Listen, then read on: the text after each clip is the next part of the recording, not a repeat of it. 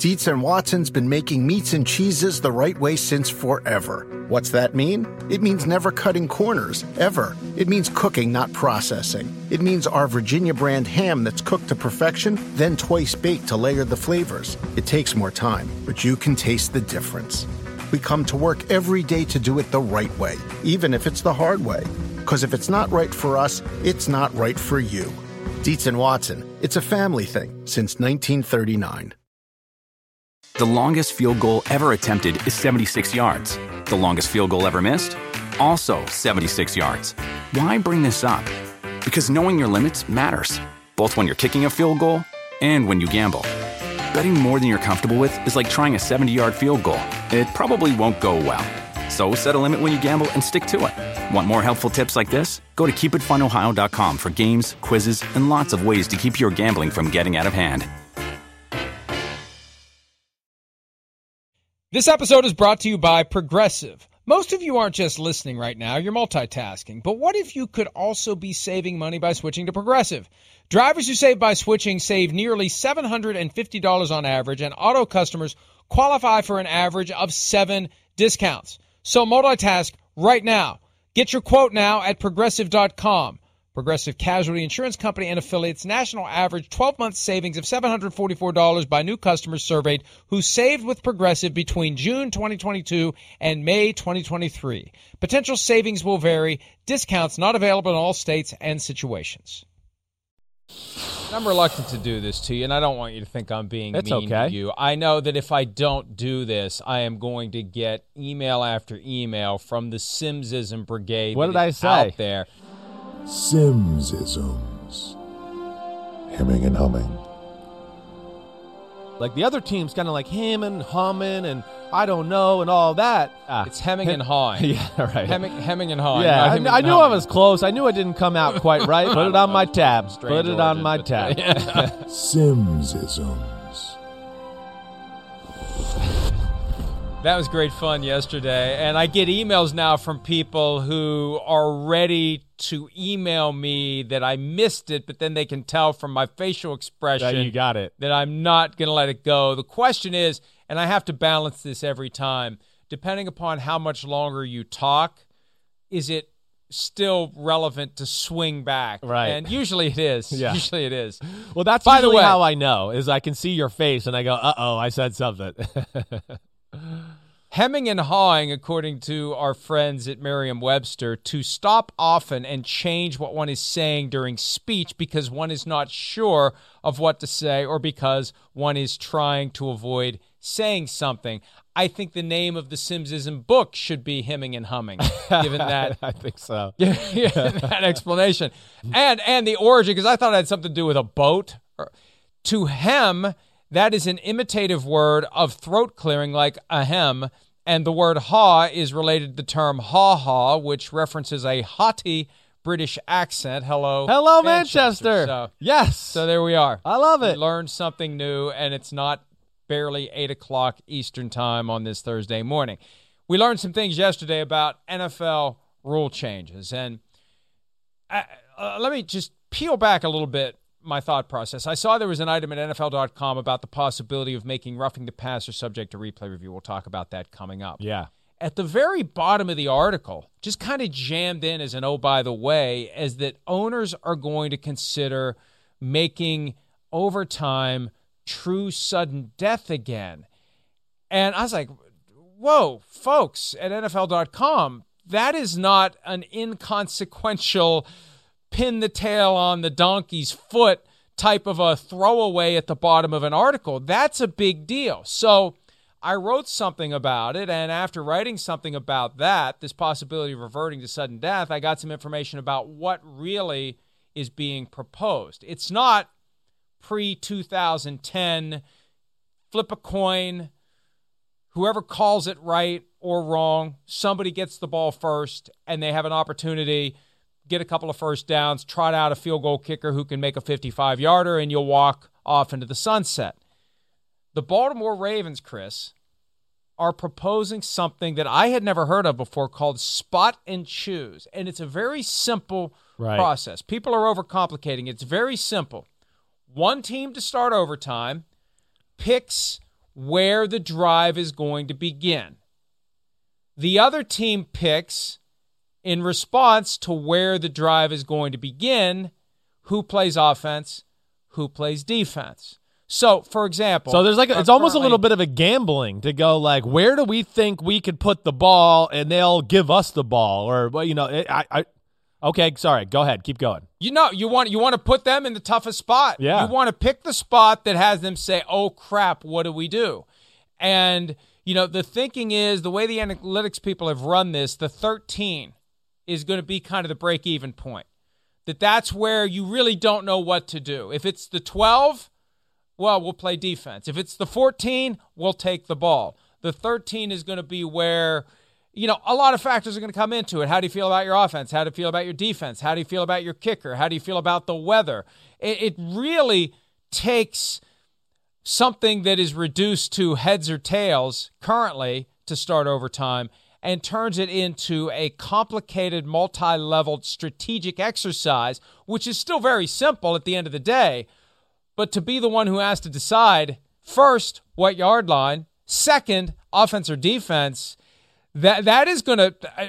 I, I, don't know. I, I understand the fairness of it. I don't know that I'd want that burden if I was an NFL coach. Uh, it well, all right. So can I just say this first off, just right before I dive into this one?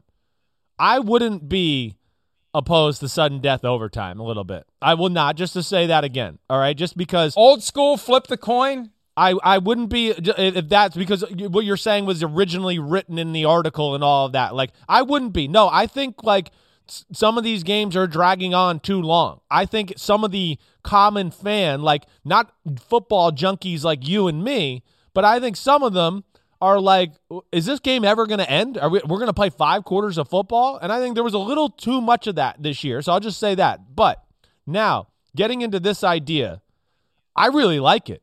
I mean, I'm I really like the aspects of it. Now, is it going to be sudden death within this too? Are they saying that? And two proposals. Okay, two proposals. Go ahead, finish, and I'll tell you what what the proposals are as it relates to how to resolve. Yeah, because it, you know, I, I like the idea of it because I think you're going to have different scenarios. Oh, wait, this week we're playing this team. So maybe if we get into that situation, all right, their offense isn't as great and blah, blah, blah. Maybe we'll give them the ball at the 20 and we'll take our chances. Oh, now it's this week, it's Rodgers or Brady or Mahomes. Well, no, we're not going to give them the ball at the 20. So let's say Let's start at the eight yard line or 10 yard line. Do they have the guts to go, okay, so we still have Patrick Mahomes and we'll take the ball at the eight or 10 yard line? You know, I don't know. That's that's where it's really cool. So I can get behind this. There, there's a lot of aspects here that I think is intriguing. There's some gamesmanship and there's some true thinking about, wait, who am I playing this week? And how can I apply this rule and this change to to this particular matchup? And I hope if it happens, it becomes a true organic process every time you do it to analyze it, not just a default. One team says the 13 and the other team says, I'll take the ball, right? I, I hope that there is some of that, that daring, like, okay, uh, you got Patrick Mahomes. We're going to put it on the eight. And then the Chiefs say, eh, you take the ball. You go ahead. You try. Right. You try to score from the eight. That, right. That's the thing. It's like, that's what I mean. yeah. You're, you're trying to put him in a corner and they can turn the tables right. in one fell swoop. I, I love it. I, and the problem is there isn't enough time between the end of regulation and the start of overtime to fully digest why they're doing it. I think they'd need another minute or two so the the broadcasters can say, well, this may be why they're doing what they're doing. I, I just I love that aspect of it. I do too. Um and and and the two proposals, both hinging on spot and choose, one would be true sudden death with a 10 minute maximum period in the regular season. Obviously, postseason, they'd have to keep going. Right. There's a proposal that involves spot and choose, and I'm told that this is one that Patriots coach Bill Belichick likes. It's another seven and a half minutes. That's it. Seven and a half minutes of football where it ends when it ends at the seven and a half minutes. If it's still tied, it's a tie. Whoever's ahead wins. No sudden death element to it. I think that's got less of a chance of proceeding because one of the reasons the NFL, when the rule was changed in 2010, to give the team that kicks off a chance to match a field goal but not a touchdown. The NFL still wanted sudden death to be in overtime. The touchdown preserves sudden death so no one walks out of the room because the, the game can end on any given play. Right. So I think if they do it, it's going to be a sudden death format, not a let's play another seven and a half minutes type of a deal. Well, definitely, and you know, I you know, I guess the thing I think about that too is you you know you play certain teams, you know, you play the Baltimore Ravens or uh, the 49ers or teams like that who can run the football. They, they could very easily go down the field and it could be a six and a half minute drive. That's, that's not an issue. And then you just go, well, now the other team you know, it's it's yeah, okay, they got a chance, but it's it's the two minute drill and they got to figure that out. I like the sudden death aspect of it. I really do. I do. I never had a problem with it. You know, as you know, the first time around and how the rules were applied. Uh, I've always taken that stance. I mean, the defense has got million dollar players too, and they got they gotta they gotta make some plays here. It can't always be like, oh, our offense has to get the ball. That's how I've always felt. I know you're a little different there. I know Um, the rules are skewed toward the offense. They are. That's It's the a- it's- problem. And that the is the problem. better than ever. They they are they are. But but I think within this new proposal, you know, it does balance the field a little bit. You know, from that aspect where okay, we're you know, oh, well, we're picking the eight yard line, and we're gonna see if you can go down there and can you can you get in position to make a field goal? It's still gonna take a good drive to get you in a field goal position, let alone score a touchdown and do all of that as well.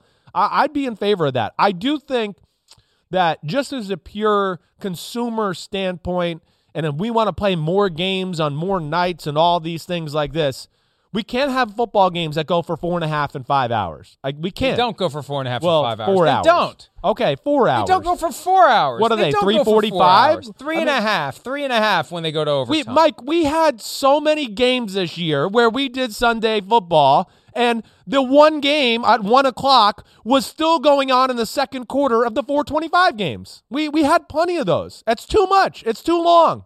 It's me and you will watch it. We like it, but it's not going to keep. I don't think it's good for the overall sport to have those games drag on that way. Two things. First of all, Yeah. back to the whole spot and choose Yeah. sudden death versus a seven and a half minute period. You, you said something that sparked an idea. Right. Because of the possibility, if it's a seven and a half minute period, and, and again, I don't like that as much as I like sudden death, but Yeah. if it would be a seven and a half minute period, you you would be tempted, I think, in picking the spot to go closer to the 50 so you'll have time to respond to whatever Ooh, they do. That you're right. Right? Right.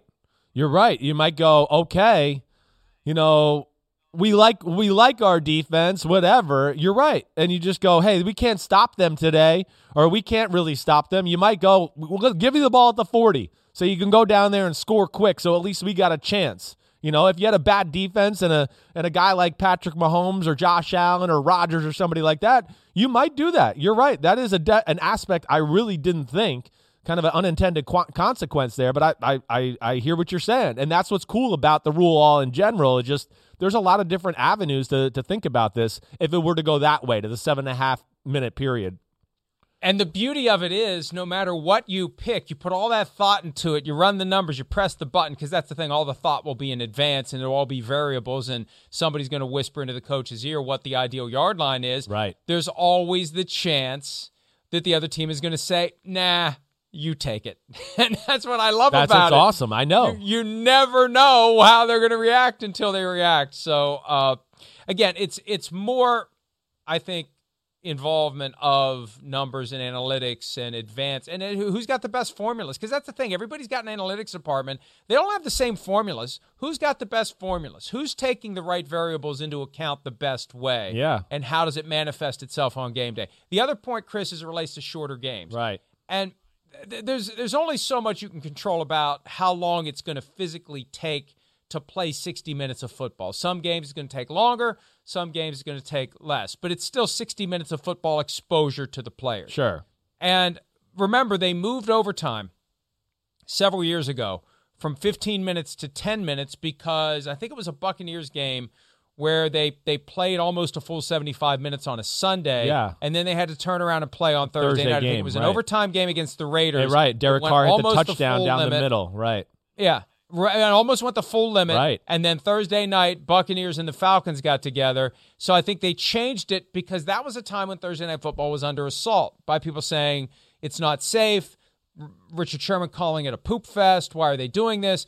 So I my first thought when I saw that there was a potential return of sudden death overtime is they're going to go ahead and take care of the issue of the game being too long. Yeah. Shrink the game that way so we can have windows on Tuesday and Wednesday because you have a team playing on Wednesday, then they'll play the following Tuesday, then they'll play the following Monday. You're going to have more six day breaks between games. I like maybe how some you're five talking. day breaks mm. between games.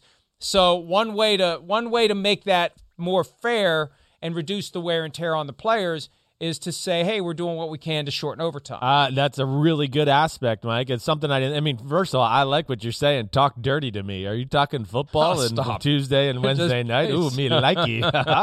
I mean, that I I, I hope or something. I hope that is the the what happens. I mean, first off, you know, we talked about it a lot this year. The one good thing about COVID is we we proved we can play football on every night of the week and still figure out a schedule. And you know, so what if it's like you said, Sunday to Thursday, or you know, Monday to or Tuesday to Sunday, or whatever. You can whatever combination you want to do.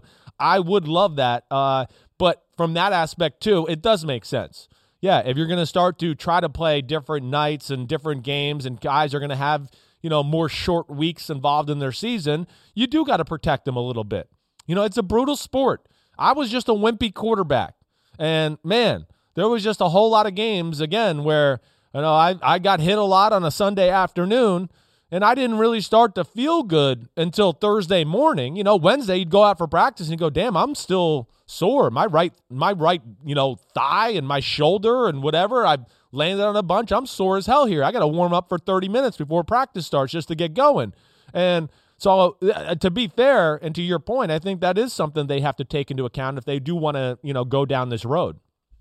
And here's where this is all heading. I don't know how much we've talked about this on this show in the past, but when you have more windows, and, and I've I've figured out you can have four windows on Sunday if you include the early morning game, East Coast time, way early morning, West Coast time, the London game. You can have four Sunday windows, two Monday windows, Tuesday, Wednesday, Thursday. That's nine windows Wow. in weeks where what sometimes it's 13 14 games depending upon the number of byes and the more games that are being played on a standalone basis the more people can congregate around that one game yeah. and no matter who's playing no matter how exciting or boring the game is the opportunities to make bets on a one play at a time basis Oh, yeah. that is where the big money's going to be. And the challenge is something they call the latency issue, the lag between what they're picking up in the cameras at the game site Right. and how long it takes to get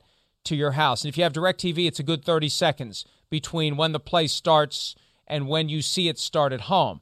But Chris, think about this. What are we doing right now? Yeah. I'm sitting in West Virginia. You're sitting in Connecticut. There is no delay whatsoever between what I'm saying and what you're saying. The technology is there. When we get on Zoom now, there's no delay. Right. It's straight on, real time, no lag, no latency. So the technology's there. The question is getting it into all the TVs, getting it into all the homes. So when you turn on the TV, what you're seeing is exactly what's happening. So when the play ends and the play clock starts, you got 40 seconds to lock in Right. whatever your choice is for the next play. Once they have that proliferated and once Ooh. there's 35, 40 states with legalized gambling, that's when I think we'll see seven, eight, nine windows a week. And that's when I think we'll see the NFL find a way to go back to Congress and say, hey, you know that broadcast antitrust exemption that says we can't play games on TV Fridays and Saturdays from Labor Day until mid December? Let's do something about that.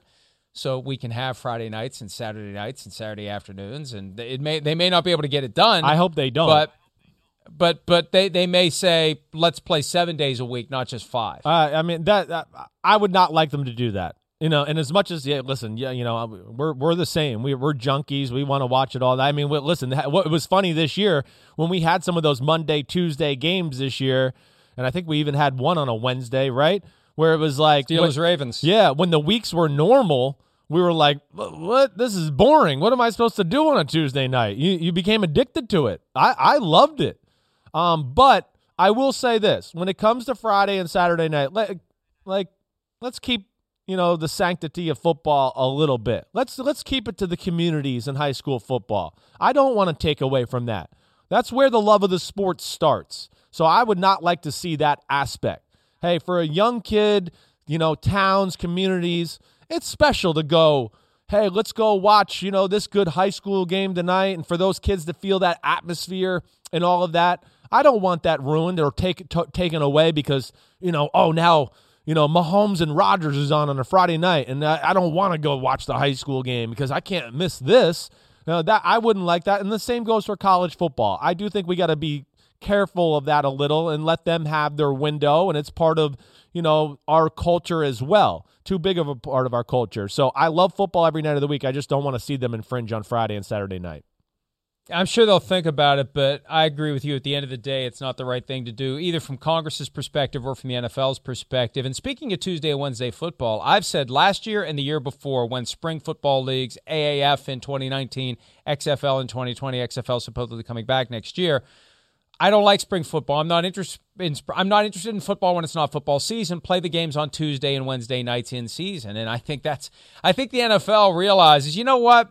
If we don't start putting pro football games on Tuesday and Wednesday nights, somebody else may. Right, right. And we better go ahead and and claim that turf and mark that territory oh. now. And and when I say now, I don't mean right now. It takes a few years for these things yeah. to get in motion. But I, I just think that – my first cynical grassy knoll thought when I saw that they're talking about true sudden death overtime is shorten the games to make it easier to justify five days, six days between games on a regular basis. Yeah, I I, I, hear you there. And um, uh, what was I going to say? I was going to say something else off of that, um, but I totally forgot my train of thought. Uh, what the heck was I about to say? Well, if you think of it, just tell me. Okay. Let's move on to the next cool. rule Go proposal. Ahead. And this is the one that I mentioned earlier. This was the headline at NFL.com. The league is going to consider making roughing the passer subject to replay review. And my first reaction to that was mm. have we already forgotten mm. the disaster that was pass interference being subject to replay review? Because Chris, I can see it now. I can I can hear Al Riveron explaining that when we reviewed the available video, there was clear and obvious evidence of a forcible blow to the head of the court. You know, th- things that that we're going to say, well, wait a minute, how, but but when you break it down frame by frame, because roughing the passer is so nebulous, there's so many different ways you can commit roughing the passer. Yeah, right. And you're you're going to slam the brakes on the game. Think about this: after every interception, they're going to have to look and see was there roughing the passer because it's all automatic review after a turnover. Every interception, was there roughing the passer? There's 10 different ways, I think, to, to commit roughing the passer. So you got to scan the replay angles for that and see if there's any evidence, clear and obvious evidence of a violation of the rule. I, I just, I don't like it because they proved to us two years ago they don't know how to properly handle replay review when there's any type of judgment involved in the ruling on the field. Yeah, no doubt. I, I don't want to see it. You know, first off, roughing the passer has just gone. It, it's annoying. I mean, come on. I, I, it's it's it's too nice right now. It's still football. I mean, we're getting into the point here where it's like, well, his pinky finger touched his right temple, and we got to throw a penalty. And then we see games like this where you like, yeah, Patrick Mahomes got his head ripped off twice, and Ndamukong Suh hit him with a right hook to his face, and it didn't get called. You know, uh, it, it, I, I don't trust it. You're right. I don't trust it. I don't want to see it be reviewed. You know, we've already gone too far, I think, with protecting the quarterback, in my opinion. We have. Hey, I like the low hit thing and all of that, but there is too many variables, and it is going to be too much on just like one guy to make a, a call. And we've seen two where we're sitting there watching Sunday football where, you know, roughing the passers called. And okay, like, yeah, by the letter of the law, that's roughing the passer. But, you know, this is a 290 pound guy who was running as fast as he can. And now a 315 pound guy pushed him really hard. And we get roughing the passer out of that. You know, I, I, don't like that aspect of it all, and I don't want to see that become a replay review and become open up another can of worms and have all those issues along with it. It wasn't completely fleshed out in the article. I assume that the door swings both ways, where if it wasn't called on the field, it can be called via replay review. And the flip side is if it is called on the field, it can be picked up via replay Ah. review. I mean, if it was only one way, Yeah, that would be a little better. Was, well, but here's the problem. Right. If the rule is that it can it can be subject to replay review if it's called and they can look at it and pick up the flag, then what the the the the, the default is going to be throw the flag. They'll clean it up on replay review. I just think the door has to swing both ways. Yeah, so you're right. That's a good sense. point. I, I don't like it anyway. I mean, think about it. The forcible blow to the head.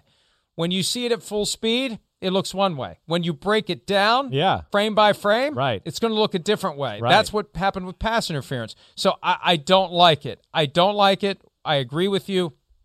I, I now you still have to protect the quarterback. Yeah, right. I understand. Yeah. I understand. You gave your spleen to the profession, so you you you know. Well, you- I just grew up in an era feel- where, yeah, I'm a little different, and the screw the hell with me. I don't care, uh, you know. But I I'm just, just- still believe I- in. But but no, you're right. I mean, I st- I still believe in like defensive intimidation. You know what I mean? There, there's still that aspect of it, and we've we've lost that a little. You know, like with even the We've lost it a lot. a lot. Not a You're right. Thank you. A lot. We've lost that a lot. You know, what I mean, we've literally have gotten to the point where quarterbacks can just go, "Well, I'm going to throw it down the middle. I know it's a little tight here, but man, you know, he'll catch it or he'll get crushed, and we'll get a free 15 yards. Oh, he got a concussion. So what? We got 15 yards. I made a horrible decision. First down. I mean, that to me is an, an issue with the game right now, and I don't like that. that book I mentioned the other day, last 20 years in the NFL, Yeah. 100 plus essays. One of the topics is the the reaction to the October 17, 2010 bang bang bang of bang bang plays where three helmet to helmet hits happened and everything kind of stopped in its tracks and what are we going to do about defenseless receivers? That was the argument that Mike Tomlin made at the time behind closed doors. I don't want to I don't want to give away too much of the stuff I'm going to have in the book. Yeah. Tomlin was pissed, sorry, Right. London, because we play with intimidation.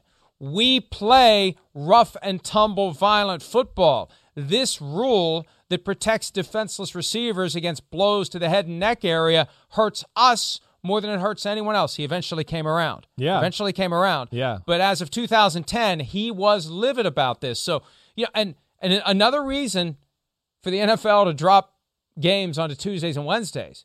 They they don't need to just fear the XFL or the AAF or some other spring league realizing we're better off playing Tuesdays and Wednesdays. The thing the NFL needs to fear more than anything else is someone saying instead of dropping 5 billion on an NFL team, Yeah. drop 1 billion on a league that plays football under the rules. And I'm not saying I advocate this. Yeah, I'm I just got saying you. I'm surprised it hasn't happened yet. Someone who drops a billion dollars to develop a football league that plays with the rules from the 80s and the 90s Right. because no one can say they don't know the risks now. Can you imagine the people who would flock to watch games that were played like and if you go- just pull up any any game Yeah. on YouTube from the 80s or 90s Right. the difference in the level of violence is jarring. Yes. And I think the NFL needs to be concerned about that. You push it too far. Somebody's going to say, "We're going to we're going to make an old school football league or whatever they call it." And we're going to play football the way it used to be played. And people, are going to be upset about that. Is it morally proper? Those are all fair questions. But you know what? Football players will sign up to play it in a heartbeat. Yeah, and they, they they'd still sign up in a heartbeat right now. Like r- right now in the NFL, if they would change it, you know, I'm all for. I don't want to see forcible blows to the head or launching to the head and all that. Let's protect that. But if a wide receiver goes over the middle and the dumb quarterback throws the ball, and okay, the receiver didn't have two steps to catch the ball and do all that, like that crap has got to go. It's got to go. I don't care. You know, yeah, sorry. The receiver's got to look at his coach, I mean, his quarterback, and go, What the hell are you doing? Why are you putting me out there in the middle to get crushed by Fred Warner? And as long as that hits clean and not to the head, I don't care. That's part of playing football. It is. And it's taken away, to Mike Tomlin's point, because, hey, it's guys like him that are at the biggest disadvantage with a rule like this. He has a he's a defensive coach. He has a keen eye for talented linebackers and safeties. He's been around the Derrick Brooks and the Ryan Shaziers, and they just drafted a Devin Bush, and he had a Troy Polamalu. He has a keen eye for that talent and that type of player, let alone he coaches his team to be aggressive and the most physical team on the field, too, and he gets totally screwed over by that. And that's not fair. And that's where I, I don't like it. And I, I wish they would take that that rule away. Protect the head, no launching at the head or anything like that. But, you know, again, your quarterback throws the ball down the middle and it's a stupid decision. I, I don't know. You know they got to find some way to, to, to make that even. It, right now, the quarterback and the offense are being allowed to make bad decisions and they're getting rewarded for it. And that's my biggest problem in the sport right now. It's one of the my my biggest pet peeves. All right, let's go ahead and take a break. Okay. We got plenty more PFT Live still to come. We'll be back with that right after this.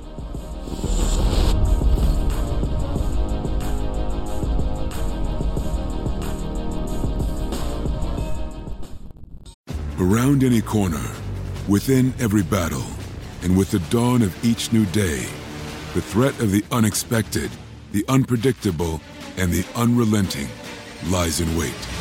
But Marines will always be there. They are the constant in the chaos. No matter the battlefield, Marines adapt to win, defeating every shifting threat, protecting our nation's future. The few, the proud, the Marines. Dietz and Watson's been making meats and cheeses the right way since forever. What's that mean? It means never cutting corners, ever. It means cooking, not processing. It means our Virginia brand ham that's cooked to perfection, then twice baked to layer the flavors. It takes more time, but you can taste the difference. We come to work every day to do it the right way, even if it's the hard way. Because if it's not right for us, it's not right for you. Dietz and Watson, it's a family thing since 1939. The longest field goal ever attempted is 76 yards. The longest field goal ever missed? Also 76 yards. Why bring this up? Because knowing your limits matters, both when you're kicking a field goal and when you gamble. Betting more than you're comfortable with is like trying a 70 yard field goal, it probably won't go well. So set a limit when you gamble and stick to it. Want more helpful tips like this? Go to keepitfunohio.com for games, quizzes, and lots of ways to keep your gambling from getting out of hand.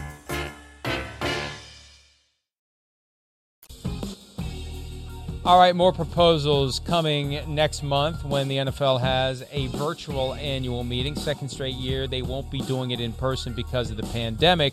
One of the proposals, and this comes from the Buffalo Bills, something that I know coaches with other teams believe in, delaying any hiring until after the Super Bowl, barring interviews until after the conference championship games.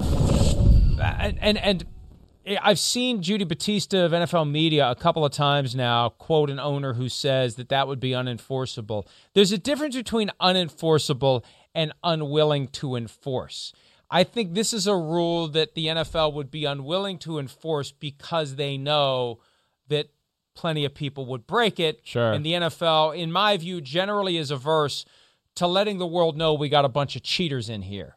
So no rule is unenforceable if you're committed to enforcing it. They're not committed to enforcing it. That's what makes it unenforceable. No, you're right. And, and listen, it, it's a hard one to enforce. I mean, it just as we know, it, it really is. Oh, hey, you know, we're we were talking about this player and you know this coach that's on your staff with the owner and now oh now it comes up to possible hires that could happen down the down the road i just think it would be really hard uh I wish But they if you still can't hire the guy until after the Super Bowl, Yeah. if you are prohibited from signing the contract until after the Super Bowl, yes right, you It'll can say still whatever help. you it that that's right. It'll because still you know what? The morning after the Super Bowl, there's a chance Yes. that Cal McNair says, "Why are we hiring David Culley? We haven't interviewed Byron Leftwich. Did you see what the Buccaneers did yesterday offensively? Exactly Did you see right. what they did defensively? Right. Why? Are, well, let's bring in Todd Bowles. So even even if you think you know what you're going to do, you still have a chance because the contract hasn't been signed to say we're going in a different direction because we're we're smitten by this candidate based upon what we saw in the biggest stage in football. Right. Minds can be swayed, right? To see, oh, divisional weekend, championship weekend, Super Bowl. Like, whoa, you know, I've never really watched this team and got a chance to sit down and watch them all, all year in a single game or whatever. And wow, it was three or four games in a row where you're right. Like, I know this guy was on the radar, but maybe we need to do a little more due diligence and dive into this guy and, and do that. I do think it, I, I think there's merit. I would like to see it done. I would. I, it is unfair, regardless. It is unfair.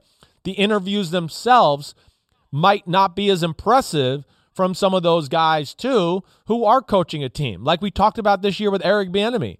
You know, I think Eric Bieniemy is he's a football coach. He wasn't going to like sell the Chiefs offense and the team down the river just to go like, "Oh, screw it. I'm going to have the most impressive interview ever. I'm not even going to think about the game this week or my game plan and do that stuff." That's not in the DNA of a lot of these coaches. It's not.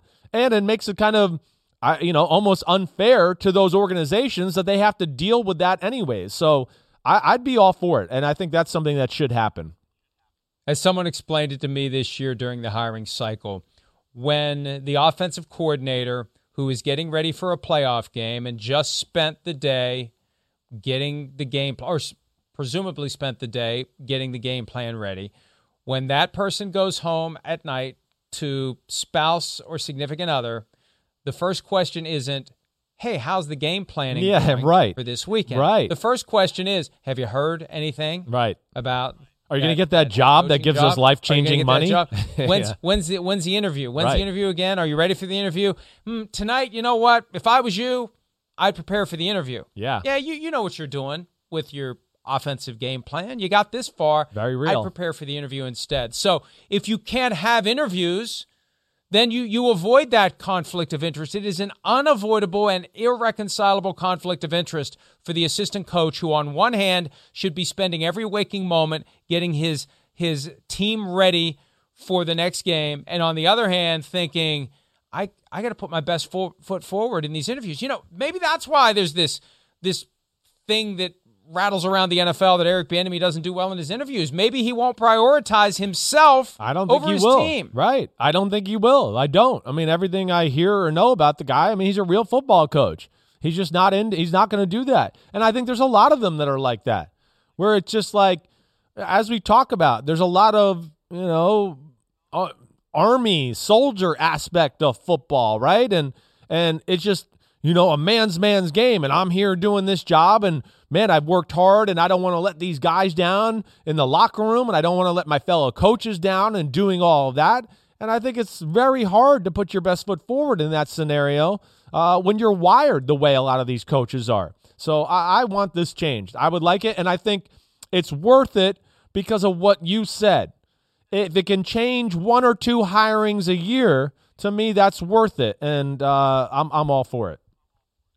Yeah, I I uh, I like it, and I, I don't like the fact that I don't want to like you know I, I I just don't like the fact that owners are using reporters who work for the league to throw water on this. You know, I, that that doesn't sit well with me because I think it's the right thing to do, and I think that that the NFL should be committed to enforcing its rules. And this idea of oh oh we can't enforce bull crap. You can enforce it if you want to enforce it. And the commissioner tells all the teams, this is how it's going to be. And anybody who steps out of line, go talk to the 2012 New Orleans Saints about what the consequences are going to be. Mm-hmm. All right.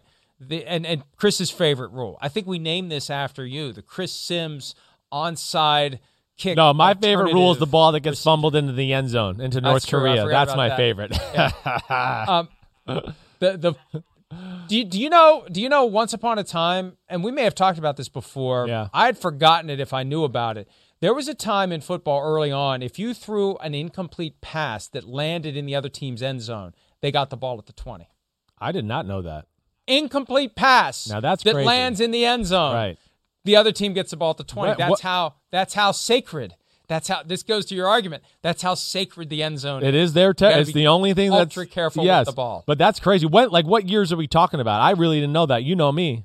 The twenty is it the twenty? Yeah, long time. Like yeah, yeah, long. Yeah, like yeah. long, long. Right time. when the forward pass was, was, just being involved. Right, right. Yeah. Okay. Marshall Goldberg. Hey, once. Yep. So the fourth and um, fifteen thing. Yeah. What do you think? do you think he's got a chance? The Eagles have once again proposed it. I, my understanding is, and and again, this is part of the book research I was doing because there's a belief eventually it's going to happen, whether it's this year, next year, the year after, and this is all driven by the fact that the current configuration of the onside kick, which has been made far safer. There was a time 20 years ago. Remember when they you used to get a mulligan like if you kicked the first one out Yeah, of bounds, you got to do it again. Right. If you had illegal touching, you got to do it again. They en- engineered that out of the game. Bill Cowher, I'm told, was a huge opponent of that. He called the onside kick a courage drill. We've heard Chris Collinsworth talk on Sunday Night Football about how much he hated that when he was playing. That that was car. a- It was it was Oh. a car pileup. Yes. Right. Right. All the bodies slamming together to try to go get the football. Crazy. So so now they've made it safer along with the normal kickoff return, the onside kick return safer, but the problem is it's not effective. So the fourth and 15 play is a way to allow the team that is behind by more than one score to stay alive. And that's what the league wants. Give the team that's trailing by more than one score a chance to stay in the game. And and that's why I think it's inevitable that it happens. Yeah, I mean, I don't deny that it won't happen. I, I think we're going that way. I mean, the onside kick, it, it, the numbers are you know so low as far as in favor of the kicking team recovering it now. There almost is no chance. I don't know if there's any way they could, you know, tweak that to a degree. You know, not allow some of those things that we talked about where you can't send like four guys out to just crush other people and then do that. Could they do that? Yes, I would love to see that more than the fourth and 15. Uh, maybe I want fourth and 20 if this is going to happen. Maybe I, I don't, I, I, I still, what I worry about is fourth and 15 in a no, like, like it, there's nothing to lose situation and you got the Mahomes and the Josh Allens of the world and one of those quarterbacks, I think that's that's swayed in a huge advantage to that team as compared to teams that might not have that quarterback and are built on running game and doing stuff like that. And I know what you're going to say, and you go, "Well, you better get a quarterback that can do it." I know, I know you, but but that's where I just I I worry about that rule a little bit. You know, I, I, this is not something that my brain is capable of processing in real time, but I'm having like flashes of neurons telling me there's a way to do this onside kick alternative mm-hmm. and make it like the spot and choose. There's some there's some way to make it there's some way to come up with something that creates a similar you pick something and the other team decides something, you know, to I, I don't know, but the current configuration for the onside kick doesn't work. They Yeah. need something else. Yeah. And I agree with you. Fourth and 15. And then what do you do? You got to defend the whole field. If you're defending Patrick Mahomes, it's not just the first down That's what I mean. line that you're getting to preserve uh, possession. You go over the top all the way to the end and zone. he doesn't You care if he throws an a- interception or anything.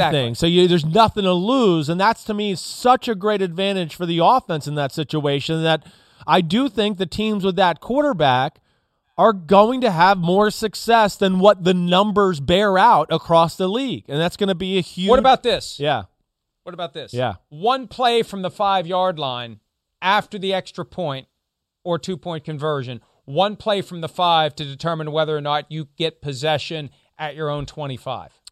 one play at the five yard line, like going in. If you or what do you? and if you convert it, yeah, one play from the five Okay, after the after the point after, Right. whether it's one or two, offense stays on the field, five yard line, throw the ball into the end zone, run it in, whatever. If you get over the line, you get to keep possession from your own 25 or 30 or 35, whatever number they say, and you get it first and 10. That- so that takes away the aspect of instead of trying to gain 15 yards, I'm I'm trying to you know I'm going to throw it over the top and I'm going to score a touchdown. You're right. It and- makes it and- harder to throw. That five yard line's a hard place to score a touchdown. It is because you know there is the no deep. T- Listen, I, I I I like where your head's at there.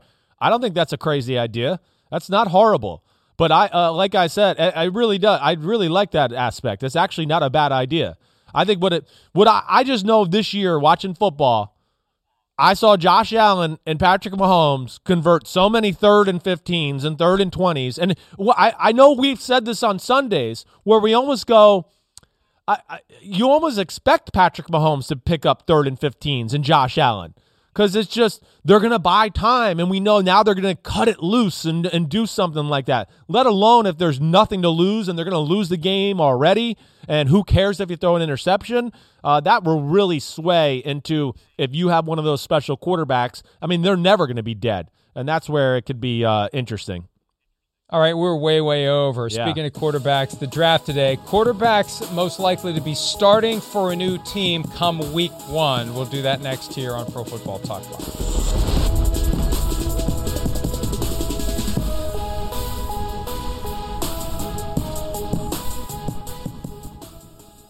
Baker Mayfield claims that he and his wife saw a UFO drop straight out of the sky on our way home from dinner. We stopped and looked at each other and asked if either of us saw it. Very bright ball of light going straight down out of the sky towards Lake Travis. Anybody else witnessed this? Aaron Rodgers claimed to have seen a UFO in New Jersey back in 2016. I, and the, the government has been like They've been releasing, all sorts stuff, of right? information. I know. it's, it's it's real and nobody cares. Like we've been waiting all these years Right. for for the government to admit it. Like you're lying, you're lying, and now they're telling the truth, and we're like, okay, I, it, you're really right. I mean, it is. There, there's they've released it. You've seen the videos too, right? I mean, I don't know if that was a shooting Yeah. star out there. Lake Travis is beautiful. I mean, Baker Mayfield, he can't hide money. He's living good out there. Um, but uh, yeah, I, I'm a believer in it. And I told you during the year this year, I saw. Do you remember when I, I saw something crazy one night at, around me? I don't know if it was some billionaire here in the Greenwich area, which there's billionaires growing on trees around here. Okay, mushroom. where I don't know what it wasn't that, but I saw like a gigantic drone in the air. I've I've told you this. It was it was literally like a gigantic drone with huge like circular things on the side. So I know we're gonna get to the draft, but damn, you got me on UFOs and sorry. It is the height of human arrogance to think that in this entire universe we are it. Yeah. That that is exactly the way we would think. Of course. Exactly. All right, ask me a trivia question real quick. Now just get to it. Uh, you get the first pick. Uh, quarterback starting for a different team in week one because we're way over. Go I'm going to go Sam Darnold right off the bat. Okay, I'm going to go Sam Darnold because I like what I just said. I mean, all, everything we've talked about with the draft, everything there. I, I mean, I'm I'm in love with Zach Wilson. I don't know how the Jets feel about it or whatever, but I'm going to play that they they take Zach Wilson and trade Sam Darnold to somebody. Uh, so I'm going to go Sam Darnold. Yeah. Um. hmm, man, I, I. It's week one. I would say Deshaun Watson, but week one, I don't know that this is going to. I'm still going to say Deshaun Watson. I, I'm still going to say they're, they're going to realize wisdom is going to show up. It may take a little while, but I think before because they're going to need a quarterback. If he's going to skip games, they're going to have to have another plan, or this year is going to be a disaster for the Texans. So I'll go Deshaun Watson. Okay, I like that. Um, I'm gonna go. I, well, you know, I'm just gonna connect the dots to what I just said, and now I'm gonna go to Jimmy Garoppolo. Okay, yeah. I mean, the Jets take Zach Wilson. I think there's a good chance with the fact that it's Mike LaFleur and Robert Saleh that Sam Darnold could go to the 49ers, right? So I'm going to say Garoppolo now is a new starter somewhere else uh, at some point during the year. And I don't know if that involves a three team trade or just a separate trade altogether, but I'll go Jimmy Garoppolo as my second my second peck here. And I have no inside info or any crap about that. Okay. I just we're doing a draft. And there we go. I, I just don't know who else would I make know. Garoppolo their starter other than the Patriots. I think Maybe the, Houston Patriots could. Texans. Well, maybe. And and my next one's going to be Cam Newton because I agree with his assessment that there aren't 32 quarterbacks out there better than him. So ipso facto, he'll be starting for someone other than the. Pa- oh, boy! Now I think if he he's got a chance to start for the Patriots, so I'm going out on a limb here to say Cam Newton. But I think one way or another, he's going to be starting for somebody this year. Yeah, I hear you there. I mean, Cam's on my list too. I expect him to be with the Patriots. Uh, I do, but um, yeah, I hear you. I think there's still a chance that could be somewhere else as well, and I agree with what he said too. My last one, I, I'm I'm uh, I'm gonna go with Russell Wilson. I'm gonna take it.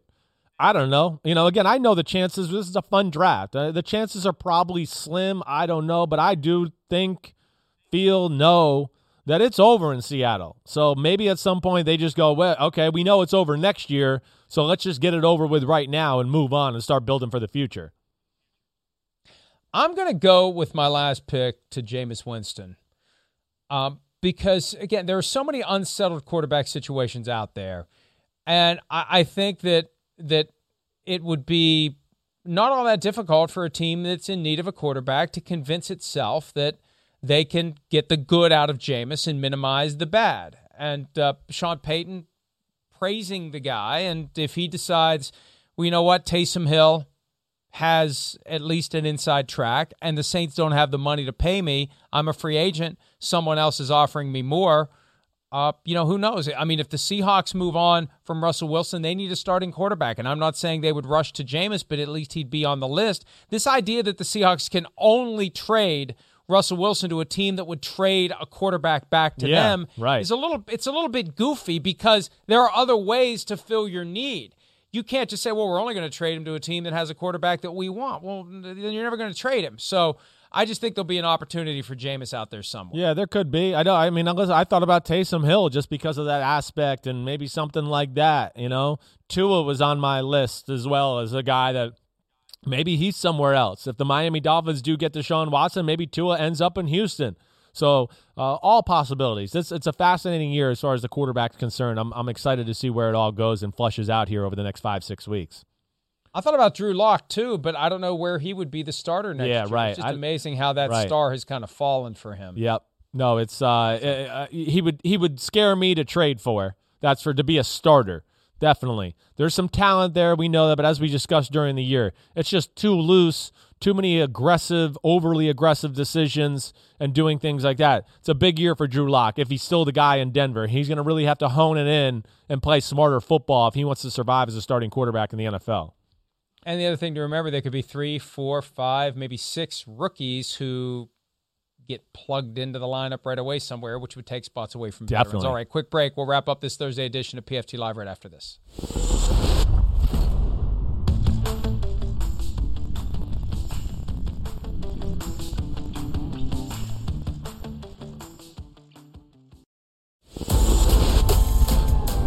Browns GM Andrew Berry told reporters yesterday that the Carson Wentz contract, not necessarily a cautionary tale for them. Now, Wentz and Jared Goff, guys who were signed to three, uh, to big contracts after three years in the NFL. Baker Mayfield has three years in the NFL. Said Berry, maybe it's a stretch to say that's going to serve as a cautionary tale or any type of blueprint for us. Chris, look, I, I think that it is a cautionary tale. I think it is a warning. You better be damn sure about your guy or you could regret it in a year or two and do a Brock Osweiler hot potato trade to get him off your books. Yeah, I, I mean, Mike, I agree with you. You you definitely gotta, you know, you gotta feel really confident in your quarterback and that, hey, no, this is the guy. We're confident. We got the right system and support around him. I, I think Baker Mayfield's got over the hump. I expect it to be good play from here on out. I think the system fits him really well. You know, I'm excited to see if Odell and Jarvis Landry are there, and I give Kevin Stefanski a lot of credit. Listen, he I was not a huge fan of that hire, but he's found the right personnel and stop and and fit for his system, and he did a phenomenal job last year. And so I was proven wrong. Why? That, but that one, way to go, Kevin Stefanski. The challenge is do you pay him now or do you wait? And if Yeah. you wait and he ends up being a keeper, it's going to cost you more. I That's know. the balance. It costs right. you less now, costs you more later, but only the Browns know Baker Mayfield as well as they need to know him to make that decision. That's it for today's edition of PFT Live. We'll see you back here again tomorrow morning. See ya.